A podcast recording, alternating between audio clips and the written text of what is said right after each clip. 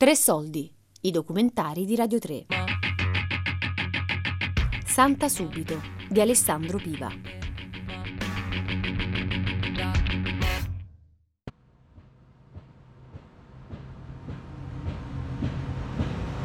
Santa partiva praticamente tutte le mattine da che ci eravamo trasferiti a Palo.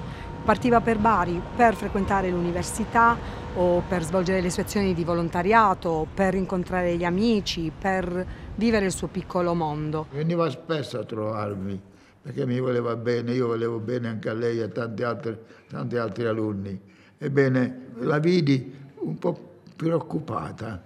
C'era un giovane che la seguiva. Lei aveva incontrato questo tizio che le, le stava dietro, signorina, signorina, signorina, e lei mentre camminava si fermava davanti alle vetrine per vedere se questo tizio continuava o si fermava. E lui, signorina, mi piacciono le sue gambe, le piacciono... E così arrivò sopra la stazione, si sedette nel treno, questo è quello che lei ci raccontò quel giorno stesso. Dice, e quello si è venuto a sedere vicino a me. Allora lei aveva capito che era qualcuno che dava fastidio, si alzò di là e andò a sedersi vicino a un signore. Così io sto, il posto è occupato e non, non, non ho problemi. Arriva alla stazione di Palo, non fece in tempo a telefonare che lui la, gli saltò addosso. Wow! E così mio marito andò e la prese con la macchina. Io l'avevo capito subito. E allora disse, senti, fai una cosa, dammi la carta d'identità, fammi vedere. Piero non ha mai alzato un dito a nessuno. Gli detto un man rovescio, gli fece volare pure gli occhiali. Gli studi qua, te ne devi andare. L'indomani vedi in quest'ora all'archivio. C'erano molte denunce per eh, disturbo, molestia. Lui ha avuto, a piccolo mi pare, un'esperienza come vocazione seminario, ma poi fu cacciato. E dopodiché è nata la reazione contro la fede. Era poi la stessa persona che nel centro della nostra città aveva imbrattato per anni con delle scritte deliranti, con strane teorie sulla verginità di Maria, sulla Trinità e che ci avevano sempre impressionato, ma che mai avremmo immaginato poi sarebbe entrato nella vita della più piccola di casa Scorese. Anche altre ragazze, oltre a Santa Scorese, le ragazze della parrocchia Santa Croce le ha perseguitate. Una che è andata a suora, è andata a trovarla al monastero. Quindi è un tipo che vuole dar fastidio a quelli che credono. Sembrava un, uno studente ben vestito, ma dallo sguardo avevo quello sguardo strano proprio, si notava. Aveva quello sguardo, quegli occhi come se eh, di, di, diabolici. Così ti guardava. E... Lo stalking è una fattispecie di reato che è stata introdotta in Italia nel 2009 a seguito di un fatto ritenuto come al solito d'emergenza. Si è ritenuto che le violenze ai danni delle donne fossero in continuo aumento, tant'è vero che con un decreto eh, legislativo è stata introdotta questa nuova fattispecie di reato di cui prima da allora non se ne parlava. C'era la, la persona che ti dava fastidio, ti seguiva, il maniaco, ma il, la figura proprio dello stalker non esisteva. Era presente nel nostro ordinamento il reato di molestia e il reato di violenza privata, ma sono diciamo, reati che non rappresentano un deterrente neppure di natura psicologica ogni volta che si faceva la denuncia, il commissariato o la questura faceva la segnalazione al comune e alle assistenti sociali. Andarono una volta a casa per vedere se la mamma lo curava e la mamma dice che lo curava con eh, le gocce di Valium. E allora perché non hai portato più tuo figlio da noi? Dice perché i medicinali che gli, gli date voi gli fanno male e non ho, non ho mai più portato. La famiglia si vergognava probabilmente già di dover ammettere che questo ragazzo fosse portatore di un disagio così forte, no? Si sentiva molto in lei il peso della mancanza della libertà. Quante volte io sono andata perfino sopra a lezione, dentro, difatti le amiche, le cose, pensavano, dici, ma che sei scema, che viene accompagnata, una ragazza viene accompagnata dalla mamma dissero se tutte le persone che vengono a dirci che sono perseguitate, eh, noi dobbiamo mettere un militare vicino, ci vorrebbe veramente un plotone, non, non possiamo, eh, voi aprite gli occhi, state attenti e da allora quando Santa doveva venire a casa da noi l'andavamo a prendere e quando c'era qualche altra attività che volevamo fare la portavamo sempre attaccata a noi per paura che succedesse qualcosa. Ma signora, dopo un'ennesima denuncia. Se avesse voluto farlo, farla fuori, l'avrebbe già fatta fuori. E c'era stata anche una concreta minaccia alla sua vita, palese. L'ha presa per le braccia, la, la, la fermò, la, la, voleva baciare eh? e lei dice, mi faceva schifo, mi faceva... e si mise a gridare. Si trovò a passare un, un giovane con un motorino, allora vedendo che veniva questo giovane lo lasciò e lei scappò e se ne andò dalle missionarie. Poi ci chiamò dalle missionarie lo andammo a prendere. Punta a fare un'altra denuncia, ma non è servita a niente. C'è stato un episodio che lei venne di corsa scappando a casa con un fiatone. Cercammo di tranquillizzarla e mi feci raccontare un po'. Lei disse che veniva perseguitata da un tizio che gli dava già problemi quando abitavano a Bari e che purtroppo ha continuato qui anche a Palo. E le chiedemmo se voleva essere accompagnata, ma lei disse no, adesso sto più serena, prendo la macchina e vado veloce a casa. Forse io l'ho visto parecchie volte nella zona, però non capivo chi era questa persona. Cioè non sapevo che era una persona che andava dietro Sandra, perché mai avrei pensato che Sandra c'era una persona che gli stava dietro. Mai. Tre anni che l'ha seguita. Se andava a Bari con Rosa Maria, lasciava la macchina Rosa Maria. Quando tornavo trovavo subito il bigliettino vicino con qualche parolaccia sono fatti tuoi, se non ti decidi ti faccio vedere io. Le dicevo di tutti i colori. Il papà di Santa era un poliziotto onesto. Lui ha fatto tutto quello che si poteva fare. Non c'era altro, purtroppo più di 30 anni fa eh, si poteva fare ben poco.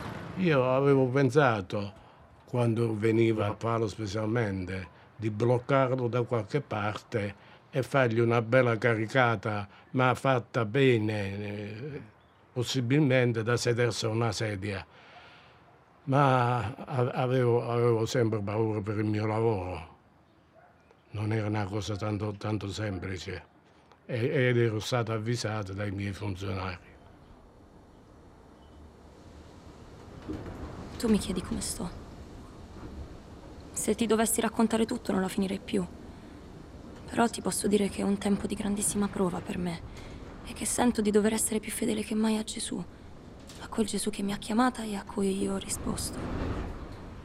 Sto vivendo una condizione particolare perché non posso uscire da sola a Bari.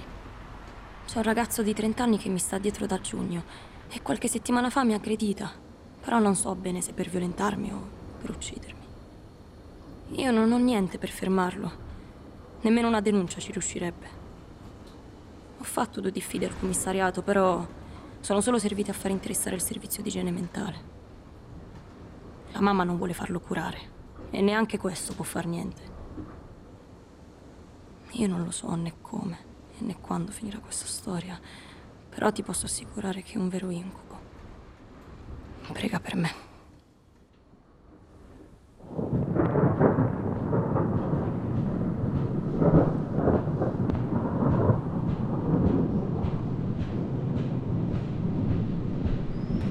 Il 15 marzo del 1991 Santa stava con noi, abbiamo pranzato tutti insieme, doveva andare alla catechesi e doveva andare a lezione il pomeriggio all'università.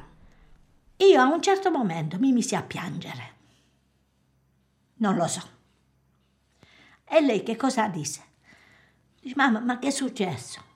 Dice, non lo so, sto bene, però piangevo era qualcosa che sentivo dentro La sera, dopo aver concluso l'incontro, in genere o io o gli altri giovani la accompagnavano alla casa proprio per, perché sapevano tutti di questo persecutore che la minacciava. E disse no, dice ho la macchina di Rosmaria, dice me ne vado con la macchina e quindi entro a casa e non ho, non ho bisogno.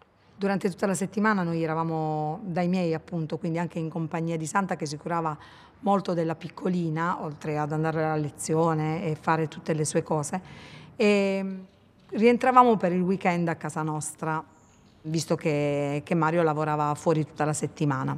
Mio marito dice Angelo vai a letto, aspetto io. Poi invece di aspettare si stancò, si addormentò un poco. Io stavo sveglia. Suonarono e non so nemmeno chi è stato a suonare. Piero, il campanello. Pier Madon Santa. Io andai al citofono, chi è? Chi è? Allora saltai. Sentì un urlo, proprio sovrumano. Mi affacciai al balcone e guardai giù al portone. E vide la scena. Il tizio che accoltellava Santa. Non presi nemmeno l'ascensore perché ero più veloce io dell'ascensore. Scappai giù e riuscii a prenderlo da, da, dalla gola con il coltello in mano. Scappai pure io dalla camera da letto. Io non, non mi guardavo nemmeno attorno, non sapevo che cosa stava succedendo. Poi non ho capito più niente. Mi presero tutti, dice questo lo ammazza, e, e me lo tolsero dalle mani. Corsi giù e sentì che mi chiamo mamma. Io quasi incoraggiata da questa parola. Corsi indietro, la prima porta che trovai aperta. Chiamai il 113. Io avevo ancora la piccola in braccio, non abbiamo fatto in tempo ad entrare praticamente a casa che ci ha raggiunto la telefonata di una vicina eh, di casa di, di, mamma e papà, casa di Santa, e, um, allarmata e eh, chiedendo a mio marito di tornare immediatamente nel, nel cortile perché stava succedendo qualcosa di grave. A quel punto ho capito che doveva essere coinvolta Santa, che non era ancora rincasata nel momento in cui noi siamo andati via. Io che gridavo a un tizio, un signore che stava giù, chiamami Dino, chiamami Dino. Alzai la cornetta del telefono e sentì un grido che risento ancora nelle orecchie di Angela. Chiusi il telefono e mi precipitai. La scena che mi si è presentata davanti agli occhi è stata quella di una grande confusione. All'inizio io non ho visto mia sorella, ma tanta gente che eh, si assembrava, chi gridava, chi correva, eh, chi faceva capannello e ho riconosciuto soltanto immediatamente la figura di colui che aveva perseguitato Santa per tre anni. Quello a terra, mio marito che inveiva contro di lui, non si capì niente. Gente che chi lo prendeva a calci e lui immobile faceva finta che era morto, fino a che arrivarono i carabinieri e se lo portarono. A quel punto mi sono avventata proprio alle sue spalle, qualcuno mi ha tolto anche di, di mano la, la bambina e ho tentato di trattenerlo e di strattonarlo. E intanto l'ambulanza non arrivava, arrivò Mario, la misero in macchina, Mario e mio cognato, e la portarono direttamente a Bari. Capì che insomma Santa stava male, perché rantolava a tratti, parlava e diceva sono giovane, non posso morire così. Non voglio morire, diceva. Arrivata al pronto soccorso ho intravisto e mi sono precipitata perché potesse fermarsi un attimo davanti a me mia sorella che usciva dal pronto soccorso e andava verso la rianimazione. L'ho bloccata sulla barella e le ho chiesto di riaffidarci ancora una volta all'Immacolata. È stato istintivo per me. Noi eravamo legati a questa figura di Maria che appunto era stato un, un grande riferimento nella, nella nostra storia, in quella di Santa. E lei mi ha fatto un cenno con gli occhi ed è lo sguardo in cui è racchiusa tutta l'unità e tutta la condivisione della nostra vita. In un attimo si è riaffacciato tutto quello che avevamo vissuto insieme. Poi dopo io non l'ho vista più. Prestavo servizio presso la rianimazione e lavoravo dalle 22 alle 6, il mio turno era quello notturno. una notte tranquilla, era piuttosto tranquilla, vabbè, tutta regolare, sino a quando alle due non ci giunge una telefonata di prestarci per uh, un'urgenza di una ragazza che era stata pugnalata. Quando sentii questo Santa Scorese che io non avevo riconosciuto inizialmente perché era intrisa di sangue, quindi il suo viso era tutto ricoperto, me ne andai a pulire e, e la guardai in faccia, ci guardammo in faccia. E gli dissi Santa sono Silvia, che bello vederti Silvia, ti prego aiutami. Ho detto certo Santa, non ti preoccupare, faremo il possibile per aiutarti, stai tranquilla, ce la farai. Dice le, le, perché è andato vicino vicino alla giugulare, invece aveva preso poi l'arteria polmonare. E poi ci chiamarono e disse venite sopra, non c'era altro da fare. Fu la notte più lunga che abbiamo che abbiamo vissuto, perché poi io venni a casa, svegliai mia moglie, dissi Santa non c'è più.